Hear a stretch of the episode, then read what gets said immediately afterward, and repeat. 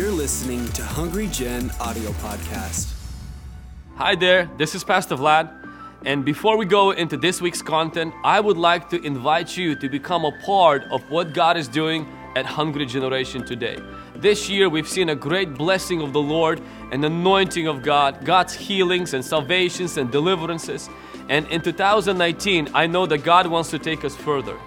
And many of you who are watching this video right now and watching this message, you've been receiving from Hungry Gen, you've been growing, your world has been changing, and we give to God all the glory. But we would like you in 2019 to become a part of what God is doing. And you can do that by sowing your best gift into this ministry, or maybe doing something monthly, like a partnership, a reoccurring gift. This will help us to go further in 2019 and bring more of what we're bringing to you to many, many more people. Me and my wife, we do that every single year. Our church does that every single year. Well, once a year, we give a special offering to God. And then we also become partners of this ministry by our monthly contributions. And I give you that opportunity today to become our partner and to become somebody who contributes to what God is doing today. Below is a link where you can make that happen. So, why don't you ask God, what would God have you give this year to this ministry to help us go further in God? And now, let's go into this message. I want to speak to you today about path to freedom. This weekend has been a weekend of freedom. Yesterday there was prayers that were offered for people to find freedom sanctification. And this morning service, I focused on that. To be honest with you, I had a different message for the second service. But when I heard that the membership meeting was changed, so I need to preach and I heard that I'm going to preach on Wednesday. So I might preach the second service that I was supposed to preach on Wednesday night. So don't miss Wednesday night we're doing a little promo for the Wednesday night right away. Amen. And then uh, there's a youth service happening tonight at 7:30. It's supposed to be at 6:30. It got moved to 7:30. Just giving you heads up. Uh, don't come today after you go to the wedding and you eat all of that. The food needs to settle in. Don't go to sleep. Uh, come to church. With that said, Book of Esther, chapter 2 and verse 5. It says the following. In, in Shushan Citadel there was a certain Jew whose name was Mordecai, the son of Jair, the son of Shimei, the son of Kish, a Benjamite. And then if you can flip a few pages to Esther chapter 5 and we will read Esther chapter 5 in just a minute. The story of Esther begins as such that Esther was chosen to be a queen for the king who dethroned another queen because she didn't show up because he ordered her to do so. And Esther, who was adopted by Mordecai, her uncle. She was there. And Mordecai, the Bible says in here, it gives us specifically where he came from.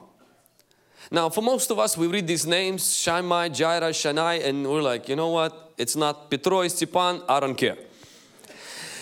But I want you to notice something here because there's a reason why this was mentioned here.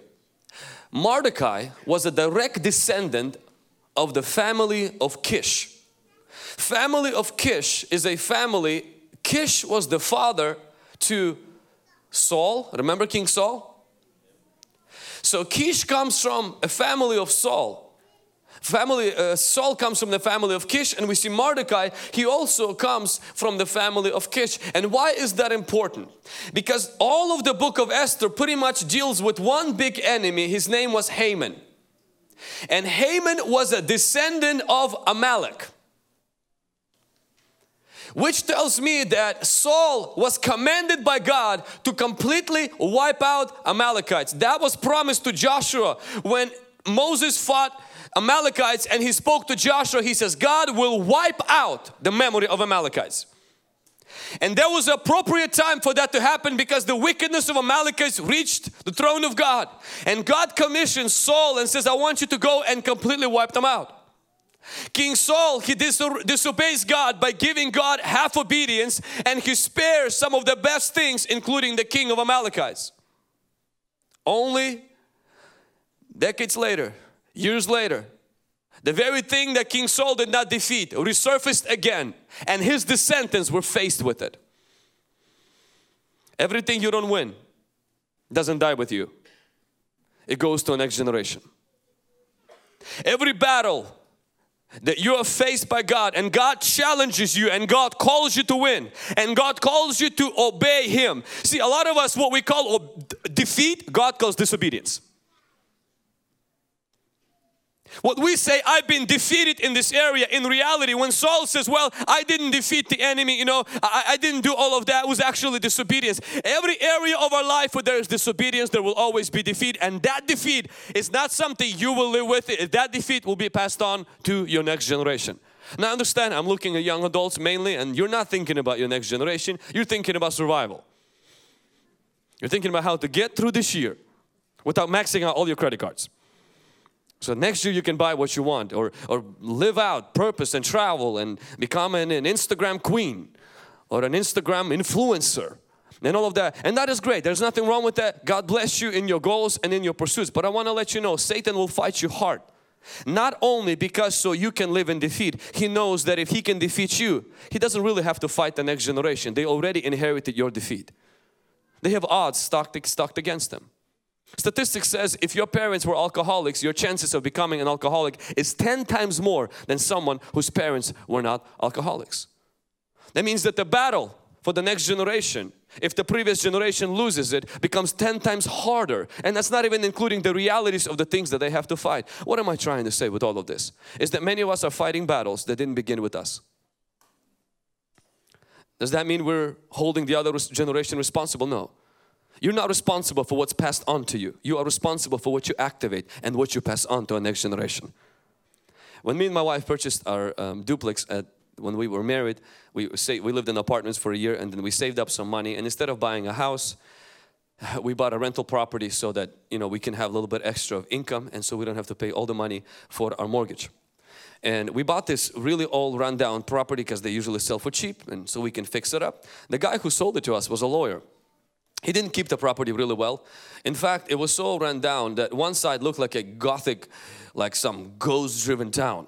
Uh, had drug busts, windows broken, just just just dead cats buried like under the floor, just just, just scary stuff. We we sprayed it and prayed it and oil. I, we, I poured everything on it on those walls to, to sanctify it and, and to to cleanse it and to to purify it.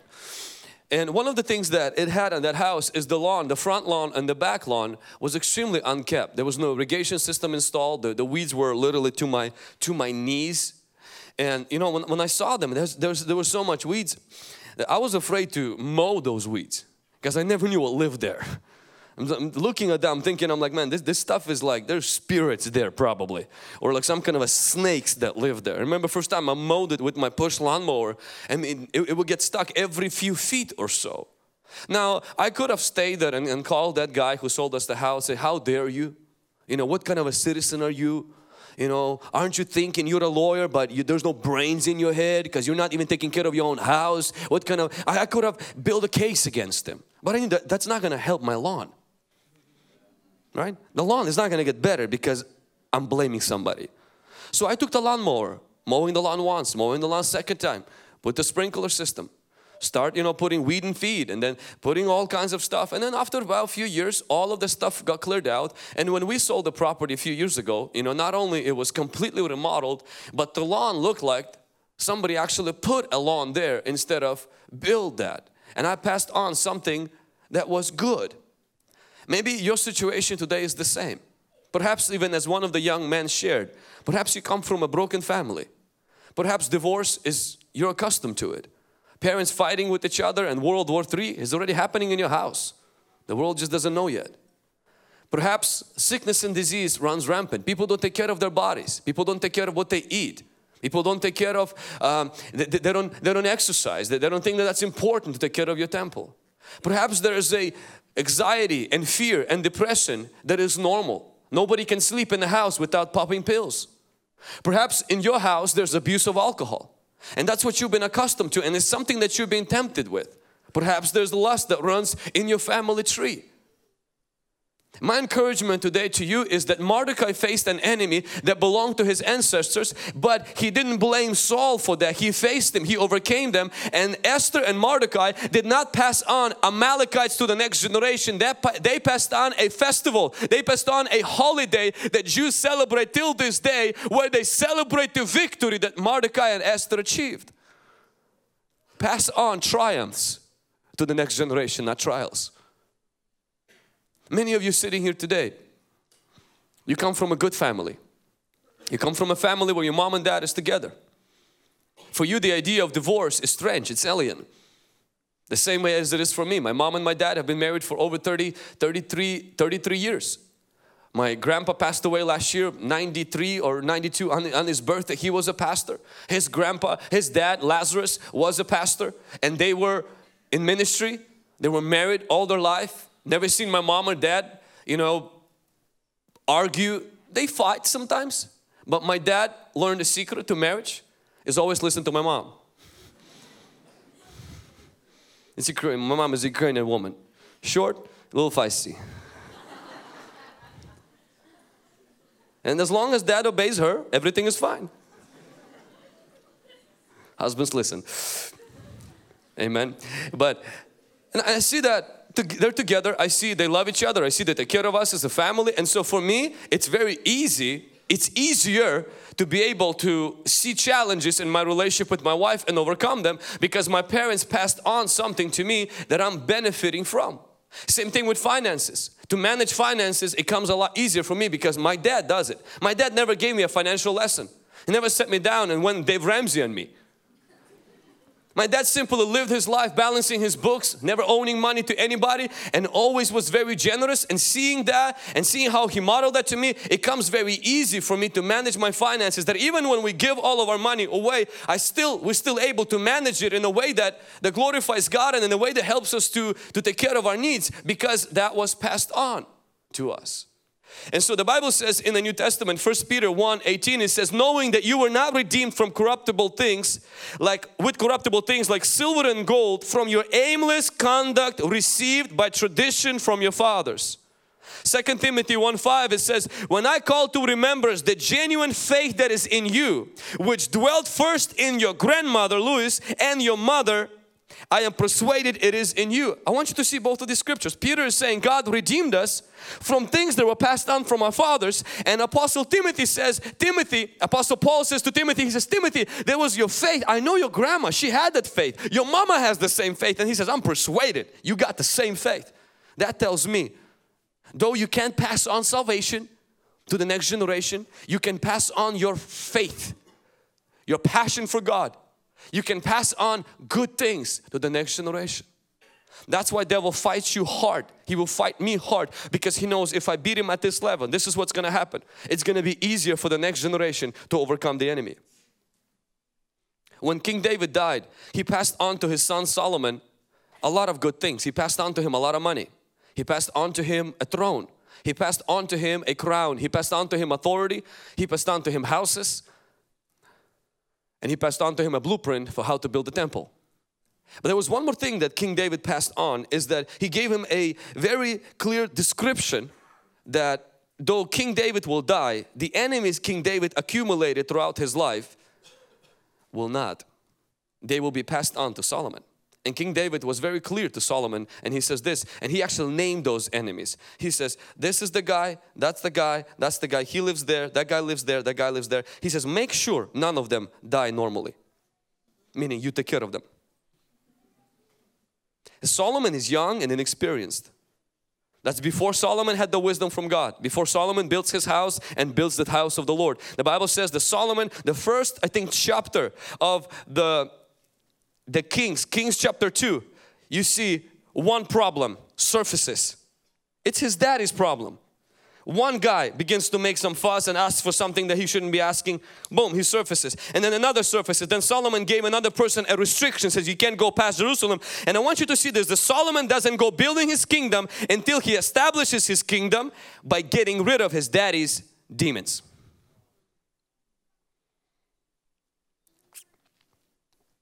Impatience, anger, passivity, laziness, gossiping about pastors, constantly criticizing worship. I met a person uh, yesterday here who says, I criticized your church and I really, really apologize. And he says, my daughter today don't go to church. Those things, some of you, you're battling with that inside of you. And it's battle that didn't begin with you, it began somewhere else. If you don't win it, it will continue. But I'm challenging you today, this afternoon, that the Holy Spirit has empowered you to have victory in your life and for the future generations. The Holy Spirit wants you and I to win as many battles as we can so that the next generation will use our ceiling as their floor. You're not responsible for what's passed on to you. You are responsible for what you activate. Scientists did a study and they found out there are certain things that are passed on in our DNA. Not only the color of hair, the color of skin, the color of eyes, but our characteristics, sicknesses, health habits are passed on also in our DNA. That's why when you go to the doctor, he doesn't just ask you, hey, uh, you had a flu for how long? What are some of the symptoms? If you fill out, the first time you go to the doctor, you fill out the application, they will ask you about your grandma. Like she lives in Moscow. Why would you want to know my, my grandma?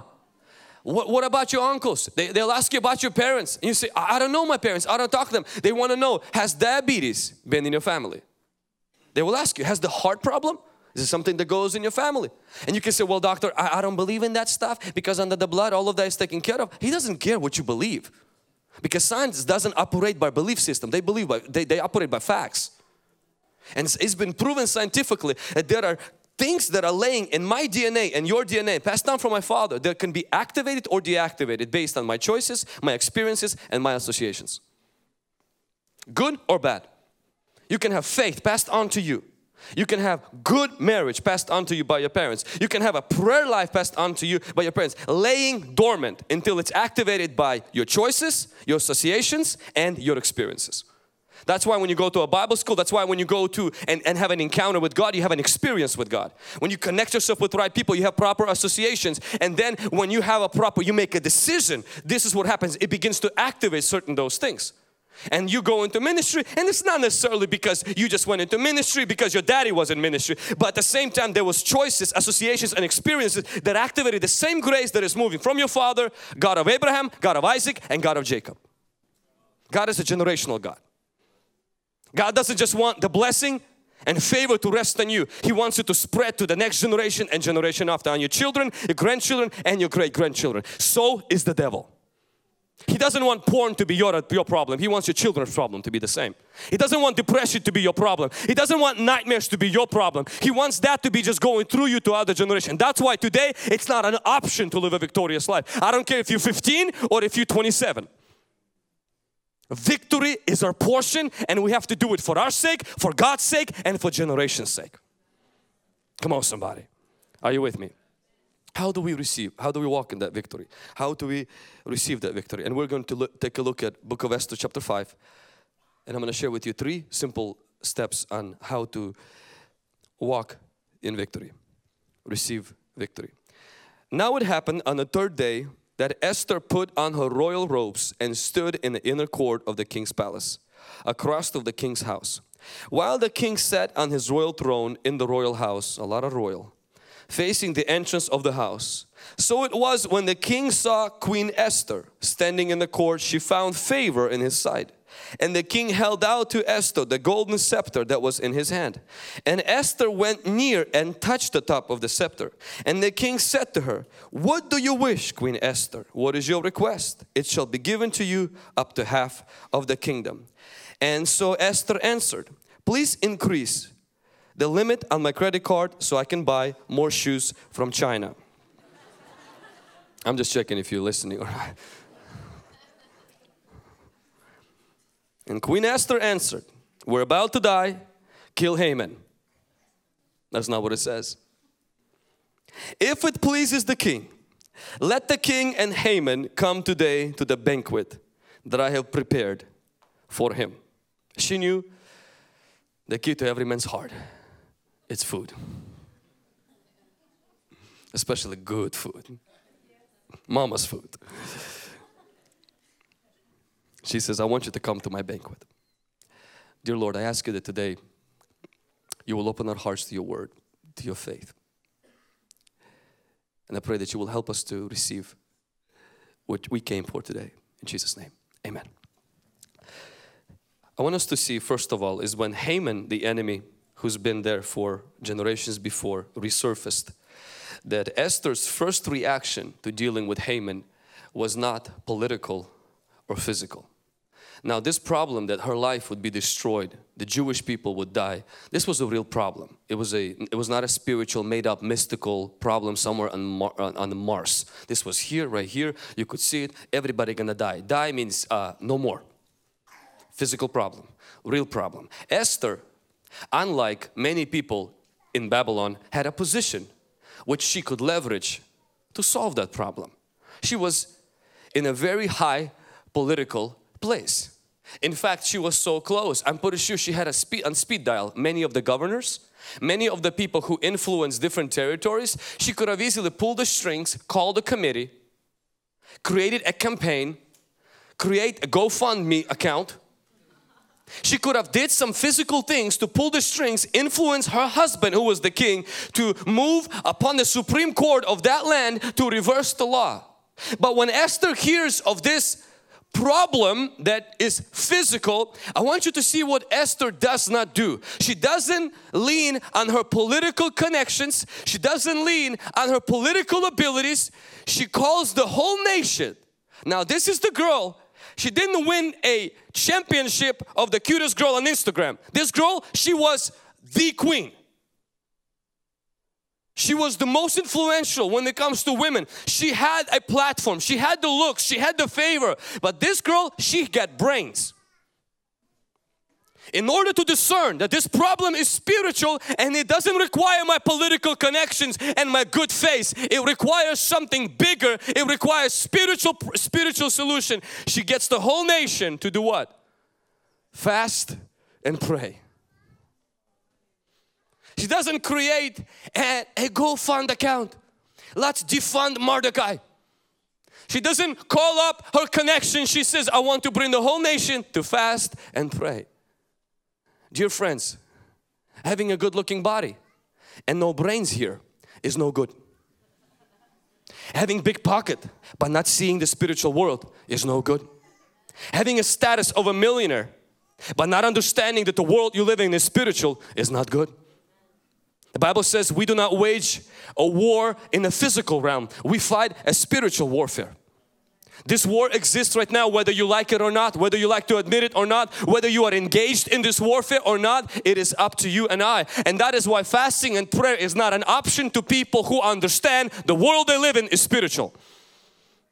The problems we face might be physical, but many times, many times, the roots of those problems are not visible to a human eye. That's why therapy, that's why counseling, that's why many times medicine, all of that numbs those problems, but many, many, many times they don't necessarily fix them.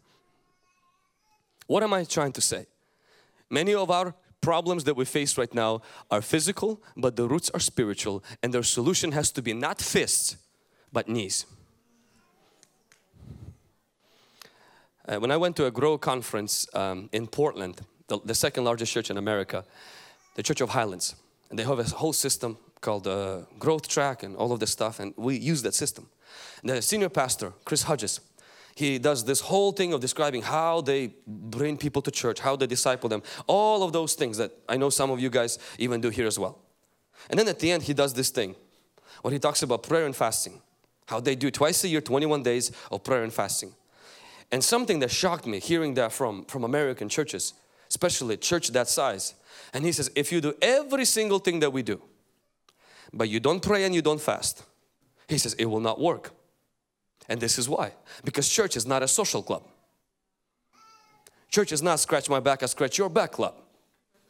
Church is a spiritual place. Church is a place where people get plucked out of hell and put into heaven. Church is a place where the warfare is being done for the souls of people. Because church is a place that deals with eternity of people. And there are spiritual forces that do not want that to happen. And they occupy the Bible says they live in the heavenly places. And when you fast and pray now you might not understand anything about spiritual world and that's completely fine. But something happens when you pray and fast the spiritual world begins to move. When Moses lifted his hands on the mountain and Joshua fought on the bottom of the mountain against the Amalekites anytime the hands were up Joshua was winning. When the hands went down, Joshua was losing. So the, the victory did not depend on how strong Joshua was, it depended on how high his hands went up. I genuinely believe that Jesus says this kind doesn't come out by prayer and fasting. There are forces of darkness can never be crushed in our city and in our region except if we pray and fast. Fasting and prayer is not an option for people living in a broken world. Not only we humble ourselves by it, not only we see God but it's like Daniel who fasted 21 days. And the prince of Persia, the Bible says he was occupying. Prince of Persia wasn't the guy who was sitting on the throne. It's the guy who occupied the guy who sit on the throne. It was a spiritual entity. And when Daniel fasted and prayed, Daniel wasn't rebuking the devil. Daniel was just fasting. Daniel was just seeking God. But God's angels were moving on his behalf. I'm not saying to go demon hunting and looking for devils behind every bush. What I'm saying is you get on your face before God and recognize that everything that you face in life you can fix because you have more degrees than a thermometer. You can fix because you got connections. You can fix because you finally reached 10,000 followers on Instagram. You can fix just because you got money in your bank account or just because you have a good health insurance. You, none of that stuff really matters if what you're facing is spiritual. What matters is our prayer and humility before God and His fasting. I challenge some of you. In fact, when your church is fasting and you are not, and you don't have a health problem, why? What can be any other excuse except pure laziness? I'm gonna die. Really? Most of us will die because of overeating. This is not third world country. We live in a nation where most of our diseases is because we eat too much. You're not gonna die, you will actually live. And very long, perhaps. I'm gonna have a headache. Because you're drinking too much Dr. Pepper. And that's a cleansing system. You're not going to die. It's going to feel like your flesh is going to suffer for a little bit, but then you're either going to break your flesh or you're going to break your heart one day. I challenge each one of you. There is no excuse when the church. I don't like. Forgive me. I just get a bit emotional when I when I talk about this because as a church we fast three three days every month. So after our last Sunday, uh, every month, then we do Monday, Tuesday, Wednesday, after the last Sunday, every single month. We've been doing this for the last few years. And, and this is not a like, oh, if you feel like, really? Well, what do you think? Devil wakes up and says, well, I don't know how I feel about attacking them today. really? You don't wake up in the morning and your flesh doesn't say, well, I don't feel like attacking you today. That doesn't happen. That's not an option. People have built a life of prayer and fasting to Christians today. It's like it's like a super life. There's a basic life where you don't do anything, you're a couch potato, and then there's like a deeper life. No, no, no. That is the only Christian life we have. It's either we follow Jesus or we don't follow Jesus. Nothing in between.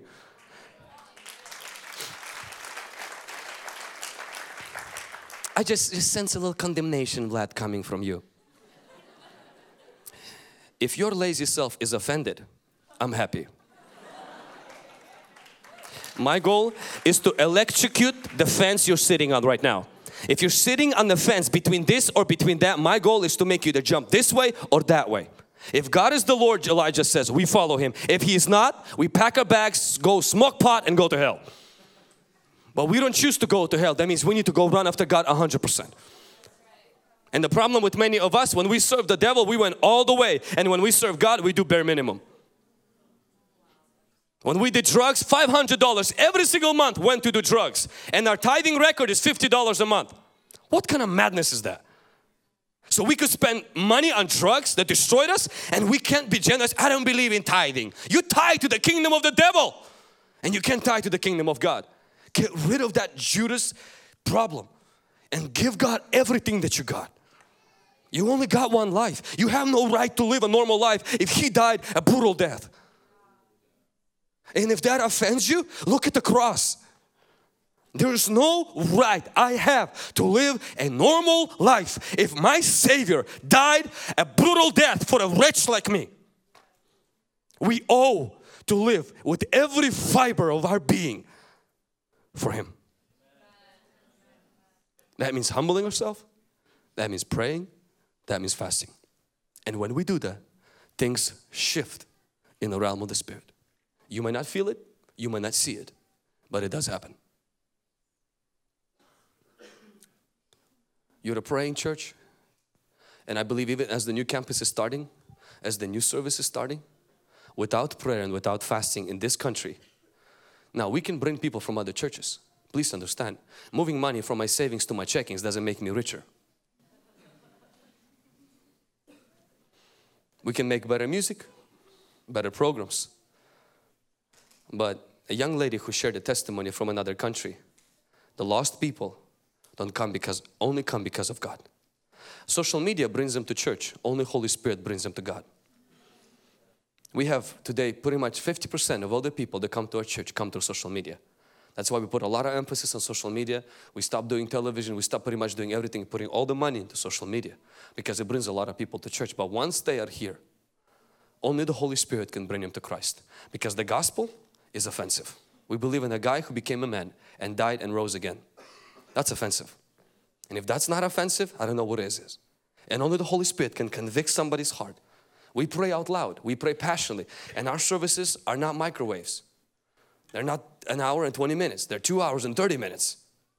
And that's not gonna happen. That's not gonna be for normal people. And I don't want normal. I want God to convert people. I want when people to be saved, to be saved, to be born again. Not just to pray a sinner's prayer. I like what Charles Spurgeon said. They said that because Charles Spurgeon had this follow-up program where the next morning at five in the morning they had to show up at his office. And they said if somebody gets saved by next morning they'll lose the conviction. He says if you put a, uh, a nail in the needles in the eye of a bull, he says it will not stop hurting by next morning. What he was saying, he says when the Holy Spirit wounds a soul like that, he says it will stay there. And to do that, we need God. We need the move of the Holy Spirit. We need a shift in the realm of the Spirit. And for that to happen, that's why we pray. That's why we fast. That's why the church is doing 21 day fast. And I ask you, if you have not been doing it, if you've been iffy, uh, this is for them, this is not for me, I'll rebuke you kindly in Jesus' name. And I ask you to snap out. This year is not supposed to be the same year that was last year for you. And most likely, those of you who are saying stuff like that, right now, you have issues you're fighting you can't beat on your own. Perhaps one of those issues is a passive spirit. Is this passivity, this couch potato thing where you just don't feel, where you just don't, you just don't have the, and that can be broken if you get on your knees. If you put the foot away and say, Lord, I need you more. Like Esther, I don't rely on my looks, I don't rely on my connections, I don't rely on my com uh, uh, committees. Lord, we rely on you. So the first thing is that we have to win the battle in the spiritual realm if we want to see the change in the natural realm. Number two, we see that Esther, after three days, when she fasted and prayed, I'm sorry, I kind of went off a little bit uh, right now. So, Pastor, you'll take care of that afterwards. Yeah, sorry, I just kind of, I feel better. Secondly, is that we see here that after the third day of fasting, Esther, she put on her royal garments, the Bible says, and she went to the royal palace to see the king. So the fasting, I believe it changes things in the realm of the spirit. It breaks spiritual strongholds. Yes, it helps us to humble ourselves. There's a lot of benefits of fasting, and your pastor did a phenomenal teaching. You can see it on YouTube, four types of fasting. And so there's a lot of teaching that, that is in this house. And so I, I don't want to take time to talk about that. Um, but that's one of the things that it does is it changes things in the realm of the spirit. But the second thing that I want us to see, for us to experience true freedom, is, is not only to pray and fast and to fight spiritual forces, but secondly is that we have to put on royal garments instead of rags of our problems. What does it mean? It means that we have to mentally dress up instead of dress down. We have to dress up in royal garments instead of dress down in rags. Esther could have easily been dressed down in rags of her problem. Her heart was broken. Her nation was about to be wiped out. She just fasted for three days. She could have easily put on the worst kind of clothes that she had, ripped and put holes in them, and walk into the king like some kind of a beggar and plead and beg. But I want you to see that Esther didn't see the change yet. Haman was still there and he was still smiling and laughing. He was still near to the king. But Esther did not wait for the change in life before she changed how she thought, how she perceives herself, and how she carried herself. That tells me that spiritual breakthrough in the spiritual realm must lead to having a breakthrough in your heart or in your mind before there's a breakthrough that manifests itself in your life. Meaning renewing of the mind precedes the transformation of our life. Romans chapter 12 verse 2 it says that present your bodies as a living sacrifice and it says this do not conform to this world but be transformed by the renewing of our mind. What it means is that don't let your mind be conformed to what's happening around in your life right now. Let it be transformed by what God says in His Word. But what hinders that in our life many times is that we say, well, but my life is not changed yet. My kids are not serving God yet. But I don't have a boyfriend. I don't have a job. But my bills are not being paid for. But I don't know what to do with my future. But I'm still battling with this pain from my past. And so until all of that is taken care of, only then my mind will be changed. That tells me your mind is conformed to your world instead of transformed by His Word. Don't dress your mind down to the world you are in. Dress it up with the word that you're living in. The truth of God. Jesus says, You shall know the truth, and what? The truth will set you free. That tells me that the freedom exists is not only on the level of the spirit where Jesus comes and rebukes the devil with the anointing of God breaks the yoke but that is a freedom that exists through knowing the truth that breaks certain things here, breaks certain things here, breaks my speech pattern, breaks my how I feel, how I think and how I speak and that leads me to freedom. If you don't see freedom after fasting and after praying, the Lord wants you also to fill your mind with His truth to that degree that it changes how you see yourself. Presence of truth doesn't make anybody free. The same way as presence of soap doesn't make anybody clean. You can have a truckload of soap in your garage and stink like a skunk. None of you do, I know. So relax. But soap doesn't make you clean. It's applying soap that makes you clean. Putting it, whatever you want it to be clean, that's where you put the soap. And you don't just kind of put it casually, religiously. No, you scrub it. And when you have negativity, when you have brokenness here, you have to take that truth and you got to scrub your soul with it. It's good, it's important to pray, it's important to fast after three days. Esther put on the royal garments and that tells me that after I pray, after I fast, I also have to take the word of God and I have to let it conform me instead of me being conformed to my situation and me being conformed, excuse me, to my problem or whatever I am going through right now. The problem happens with our problems is that when you stay in them so long, they begin to affect how you think and how you feel. That even if the Lord takes you out of that problem, you still think the same way. It, just, it explains why Israel, though leaving Egypt, still were slaves. Because when you stay in slavery for 400 years, it's not just a place, it becomes your identity. I think I've shared this a few years ago, is when they did an experiment on a fish, one barracuda fish. They put a barracuda fish in the fish tank and they put other small fish in the fish tank. Barracuda fish is not born again, so she eats other fish for living. So she went to the other side and ate the rest of the fish. They put a glass in between the barracuda fish and other fish. They put a glass there. And so barracuda fish can't see through the glass and so it was going to the other fish and bam, hit the glass. Kind of stretch yourself, realize, okay, maybe I shouldn't be going that fast next time. So next time it went a little bit slower. It still hit the glass. Third time it hit the glass. Fourth time it realized, don't go to the other side. They removed the glass after a few days and the barracuda fish never went to the other side. Glass was no longer there. Why? Because the glass that was in the fish tank after hitting it so much went into her mind. If it happens with the fish, it happens with people. After you experience hurt and abuse, after you experience certain things for so long, many times what many of us do is we're like Titanic. We're letting the world that's on the outside to get inside and we become conformed to that world that we are in. And therefore our mind are dressed in rags. We can pray and fast, but if we don't change the mental dress code and we don't put the truth of God inside of us, if we don't change who we are because of what God says, instead of being defined by what we feel, what we see, what people have said about us, the labels we've been given, what we've experienced, if we don't do that, we will continue to live feeling like nothing is changing, even if God changes everything and everyone. And then we do this prayer change everybody, Lord. Change my husband, change the president, change the pastor, change the deacons, change my children, change the weather. And God, while you're at it, change yourself. But just don't touch me because I wait for everybody to change and only then I'll feel better. Bible says, do not conform yourself to the world. Be transformed by the renewing of your mind. Meaning we have the truth of God and we have to allow it to define who we are. Many of you here, you're, you're young people and um, you probably have a nice car from what I've seen in the parking lot. God bless your soul.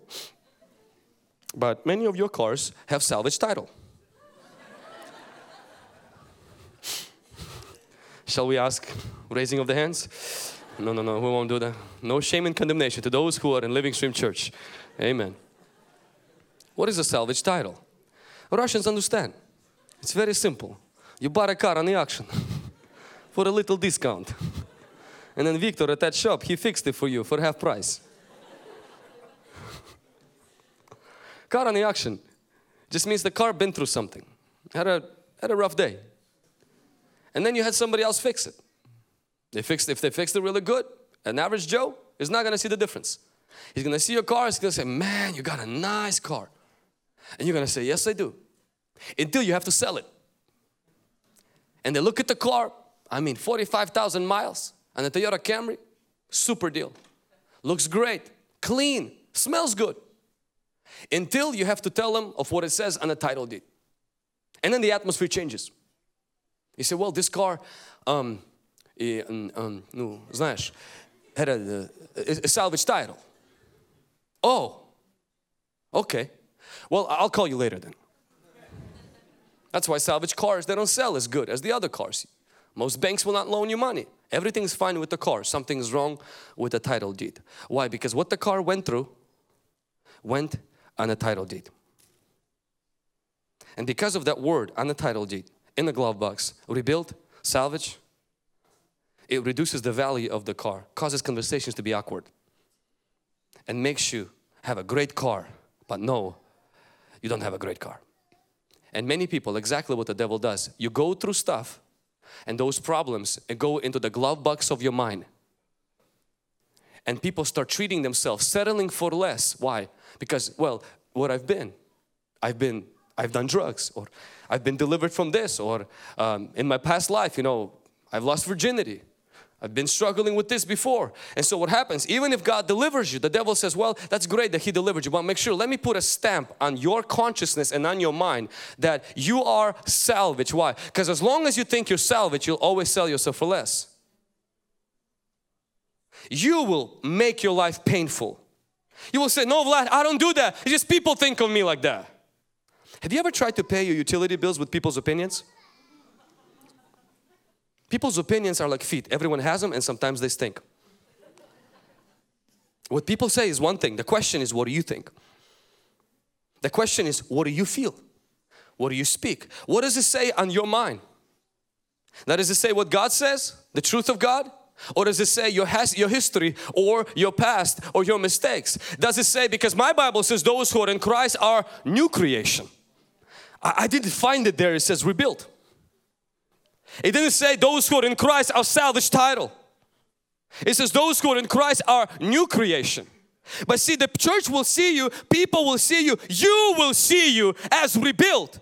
And that's why when you fight in the spiritual realm, you have to also fight in the realm of your mind where you remove what the world says, what you say, what others say, what you feel, and put only what God says about you and the truth of God's Word. You may say, but what if it's not true? You have to understand is that the truth of God is the truth. Every, everything that's facts can change, but the truth never changes. Muhammad said, I'm the prophet of truth. Buddha said, I'm the seeker of truth. Jesus said, I am the truth. In other words, you got to know Jesus intimately that it affects the title deed that's in your glove box right now. So many young ladies, they've had a sin in their past before they came to Christ and after they've repented, but there is a thing that exists in their title deed that says, but I've lost my this, I've lost my that and therefore God can never send me a great man. God can never send me a great marriage. God can never bless me with a great future. Who told you that? They did. Did He say that? Remove the rags, put on the royal garments and you will see what God will bless you with. Because you don't, you don't attract into your life what people say. You attract what you believe. And you can believe God's word and you can believe your feelings and other people's experiences. And I want to challenge each one of you here today begin to change how you see yourself based on God's word instead of how you feel. For example, if you're battling with sin, when you fight, when you fast, when you say, Lord, deliver me from that, you, you go for prayer. Somebody prays for you, like, man, I feel God delivered me. You get up from that prayer. You must change how you see yourself.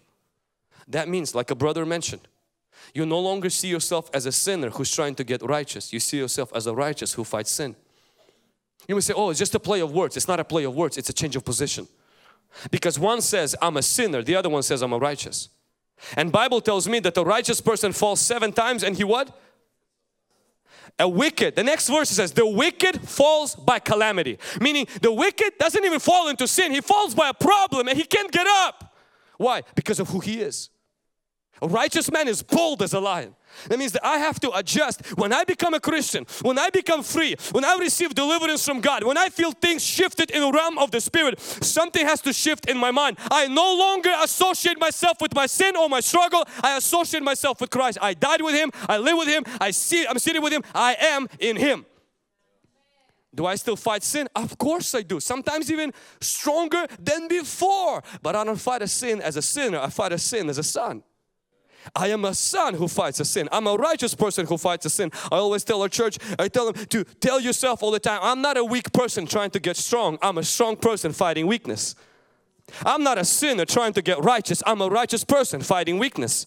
I'm not a sick person, in fact, trying to get healthy. I'm a healthy person fighting sickness. Every doctor will tell you there is nothing wrong with your body. If they remove that virus, they remove that cancer, if they remove that little thing, your body is fine. Therefore, you can't let one little cell or one little tumor or one little cyst change who you are now. That doesn't mean you reject the reality of the problem, the sickness, the, the issue, the, the stronghold, the, the, the problem. It just means you don't make it who you are. You make it who you are, whose you are. And from that position you fight. It does not mean that when I renew my mind that I am righteous in God, I am victorious, that, that means that's it. The devil comes like, okay, I give up. No, in fact, he will fight you stronger. When God came to Joshua and says, Joshua, I gave you promised land. You did not see Midianites and Jebusites and all of the other ites. They didn't come and say, Joshua, we surrender. None of them surrendered. In fact, every piece of promised land Joshua won by war. But he got the victory before he got the battle. You have to have victory before you fight from God, from the Holy Spirit. Victory over sin, victory over doubt, victory over depression, victory over sadness. It comes from renewing your mind by His Word. You may say, but what if like that doesn't actually work? Uh, if that doesn't work, the sun will fall out of its orbit and the earth will stop having gravity. If God's Word doesn't have power, we're toast. I trust in His Word. Now, does that mean that always we see what we pray for, what we believe for? No. Does that mean the righteous man then never falls? He still falls. In fact, sometimes such a knucklehead falls seven times. He's still righteous because he gets up. He anchors his identity in something new. You know, I've shared this in a brief yesterday what I've seen um, happen with my wife. When we got married, my wife was uh, battling with chronic nightmares and loneliness sense of rejection. It was very difficult for her to connect in church, uh, in the ministry that she was in. And I thought this is just normal way of couples adjusting. She's in a new place. You know, our church is kind of different, and um, maybe it's going to take you know six, seven, seven, eight months. And uh, six, seven months, you know, passed, but it wasn't changing. And I started to recognize that it was a spiritual problem because anytime that she would sleep, she would have these just attacks. It was attacks in her sleep, attacks at her night, and uh, she had a really difficult time um, working. She had a difficult time being in church and she just wanted to go home. Now, as a pastor, you know, it, it, it's, it kind of breaks your heart when, you know, your own wife doesn't want to be in your church. There's no way you can explain it. And so I didn't tell it to anybody. And secondly, you know, I'm, I cared a lot about my reputation at the time. You know, we would come to church. Our church at the time was very small. Our prayer meetings on Tuesday, they were, they were just a bunch of friends and relatives. Uh, one small room, maybe 10 people, 12 people. So if somebody is not praying, like it's clearly evident. so, and it would always happen that my wife, like on those days that she just like, it's like she just had this Zacchaeus disease, the spirit of silence would come and she wouldn't pray. And you know, I'm Pentecostal. Like we need to like pray, pray. Like you don't feel the spirit, like you gotta, you gotta show, you got it. So we're there, you know, and no matter if I had an argument with my wife or not, I go in like hallelujah, you know, and I'm like, you know, you gotta fake it till you make it. And my wife stands there, and one thing I love about my wife, she's never fake. To the point that it embarrasses me sometimes. She will always be true to herself. She doesn't feel it, she'll never fake it. So she just stood there. And my pastor, my uncle looks, you know, and I'm, I'm like, I'm trying to cover my wife so nobody sees that she's not praying. Because I'm embarrassed. You know, I'm supposed to have a praying on fire wife. You know, brought her from another state, another, another city. And so, you know, she needs to show that, hey, I made a right choice. Yeah, and she wasn't praying for a long time.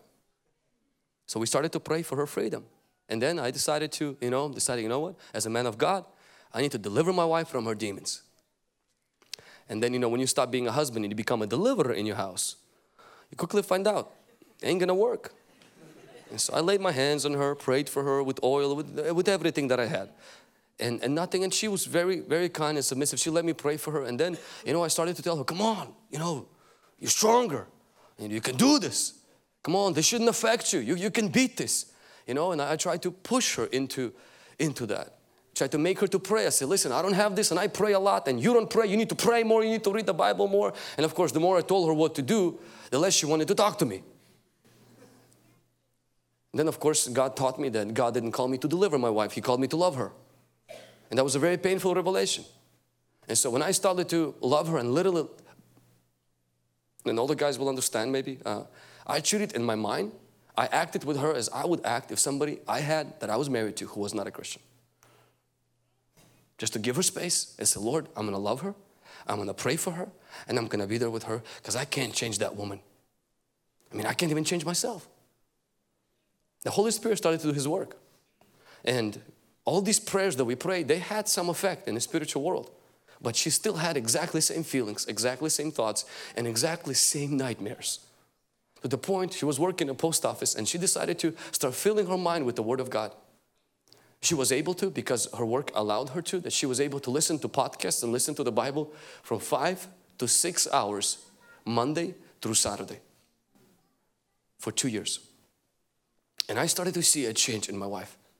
She still had the nightmares. She still couldn't connect in the church. She still had those moments. But now I had freedom not to change her because I knew it's not happening. But to be there to love her, you can't grow a flower by pulling her. You gotta water the flower. And so, and then this truth started to change how she started to think. So when she would have those nightmares where somebody was choking her, somebody was attacking her, when she would wake up, she now wanted to pray. Instead of saying, I don't want to do anything, she now would rebuke. She would say, no, this doesn't belong to me. That is not who I am. I'm a child of God. Now she would start take authority and then instead of waiting for all the girls in the church to accept her and welcome her, she just found the ones that nobody wanted to be with and started the home group with them.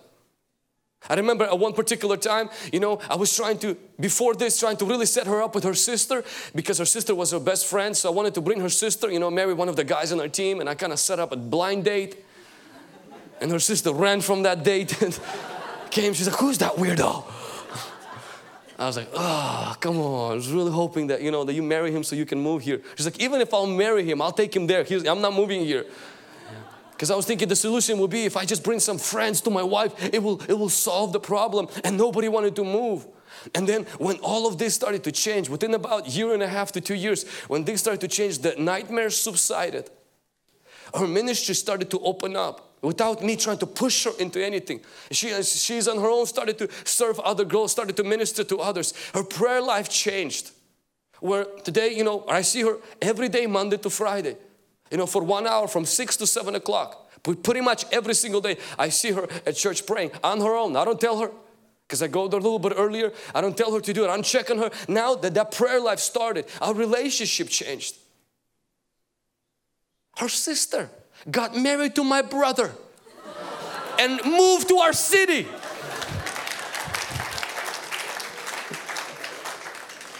God does miracles.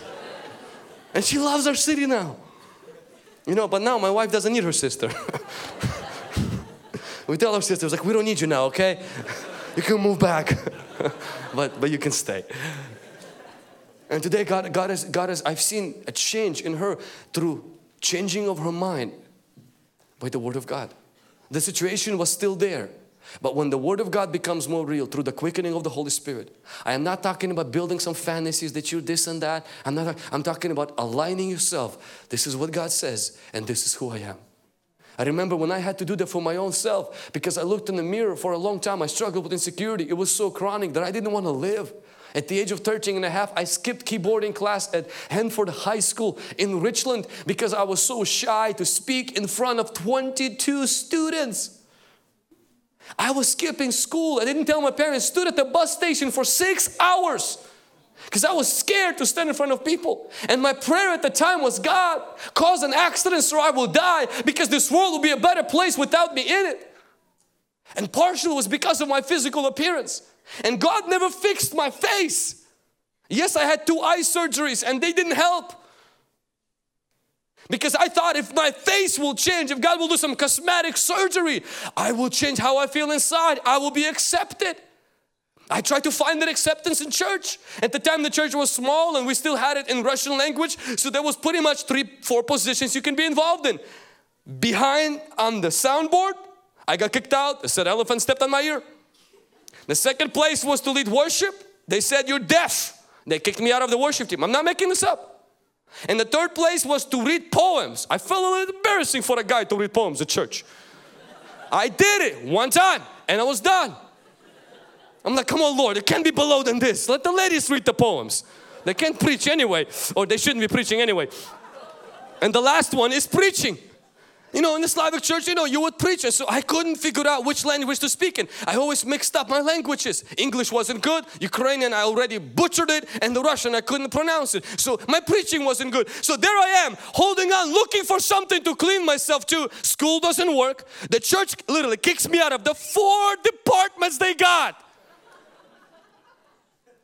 You know, funny as it is now, but it wasn't funny when you're 13 and a half years old and you're trying to find who you are. You know how many rags I had here? A million of them.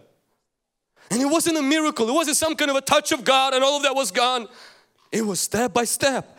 Taking these words, fearful and wonderfully you made, and looking in the mirror, I say, Lord, okay, I can't look at that mirror. I'm gonna look at this one. Lord, I'm gonna look at your word.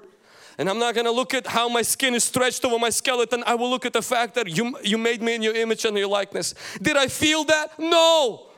Did, did I look like that? No. But it's what He said. And when that changed me on the inside, today as I'm speaking to you, I'm not afraid of you. And when you're looking at me, you're not looking at me, it's like, well, what happened to that guy's eye? The reason why you don't thinking that, because I don't care about it. And if you are thinking, not good. If you're, if you're thinking, I don't care about it because I'm already married, okay? So your opinion doesn't matter. no. I'm a living witness that God's truth can transform your mind. It will change how you will live. It will change how you will minister. It will change how you will relate to your children, to your spouse, and in your business. Remove the rags, replace them with royal garments. Church, are you with me? Are you ready for just one more and we're going to pray? Lastly, so spiritual world is changed by fasting and prayer. The mental capacity, our mental uh, emotional world is changed by the truth of God's word instead of our feelings, truth of God's word. And number three is, and this is the part that we've read earlier. Excuse me. Esther comes after fasting, dressed up. She comes to the presence of the king. And remember when I've read that Esther said to the king, If it pleases the king, let the king and Haman come today at the banquet that I have prepared for him. Now, think about this. You have a problem. You're about to die. All of your family is gonna die. And this is the guy who allowed it to happen, who happens to be your husband. You haven't seen him for 30 days, and he's the only one who can change something and he asks you a question Esther, what do you want? What would you say? Ah! Help! We're gonna die! Please! We would create panic. I mean, it's Mordecai did that. He screamed, he yelled. We would be like Bartimaeus, son of David, have mercy. What touches me about this story the most is that Esther did not ask for her freedom. She asked for a meeting with the king. She asked to give him a meal, something she knew he would really like. So, my third and final point is don't use God as a means to a goal, make Him your goal. Don't use God as a means to get freedom. Make God your goal. Many of us don't think of it like that, that you can use God to get freedom mm-hmm. and then we leave Him. Because when we're in bondage, we fast and we pray, we cry out. Every prayer meeting, we're there. Every altar call, we're there. We don't care what people think. But then something takes place. We become calculated. We become confident. We mature.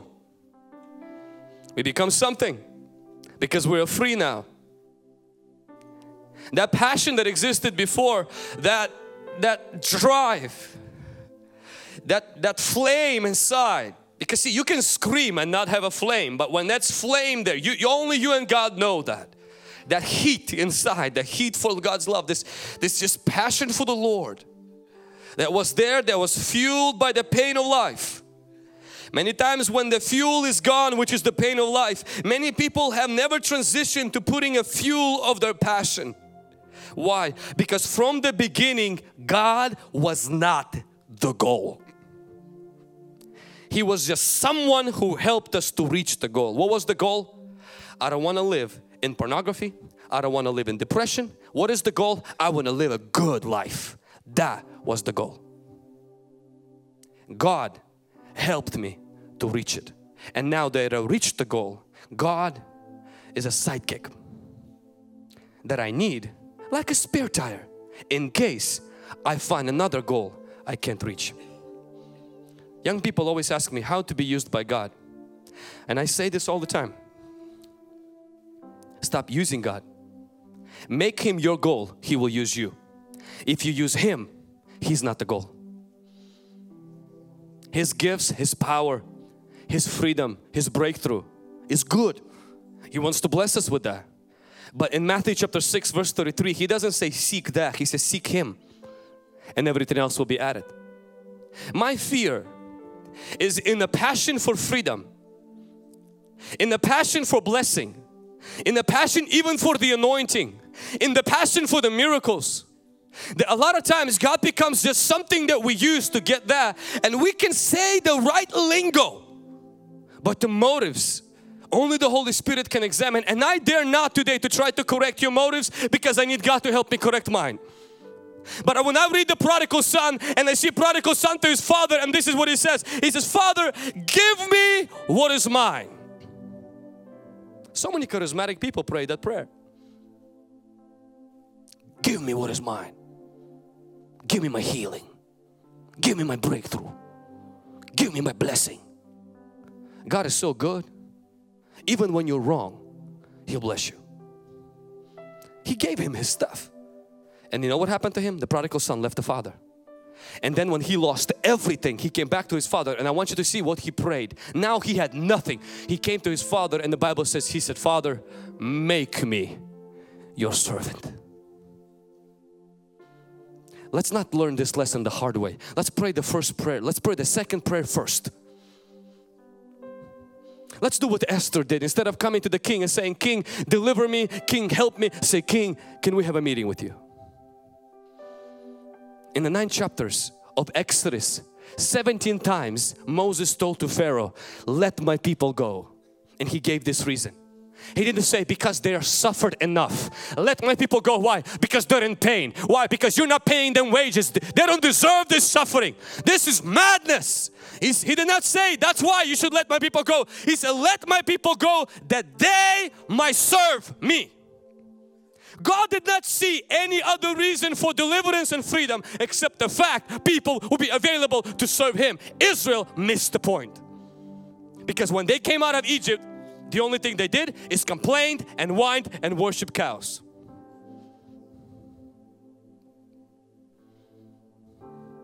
God doesn't think that He delivers you so you can be better. He thinks He delivers you so He can replace your monster and put Himself as a master in that place so you can worship Him. Most of us don't see deliverance the same way. What if we adjust right now and think a little bit differently? I want you to rise to your feet. Thanks for listening to this week's message from Hungry Generation. Stay connected with us on Facebook, Instagram, Twitter, and Snapchat by using at Hungry Gen. Stay blessed, and we'll see you next week.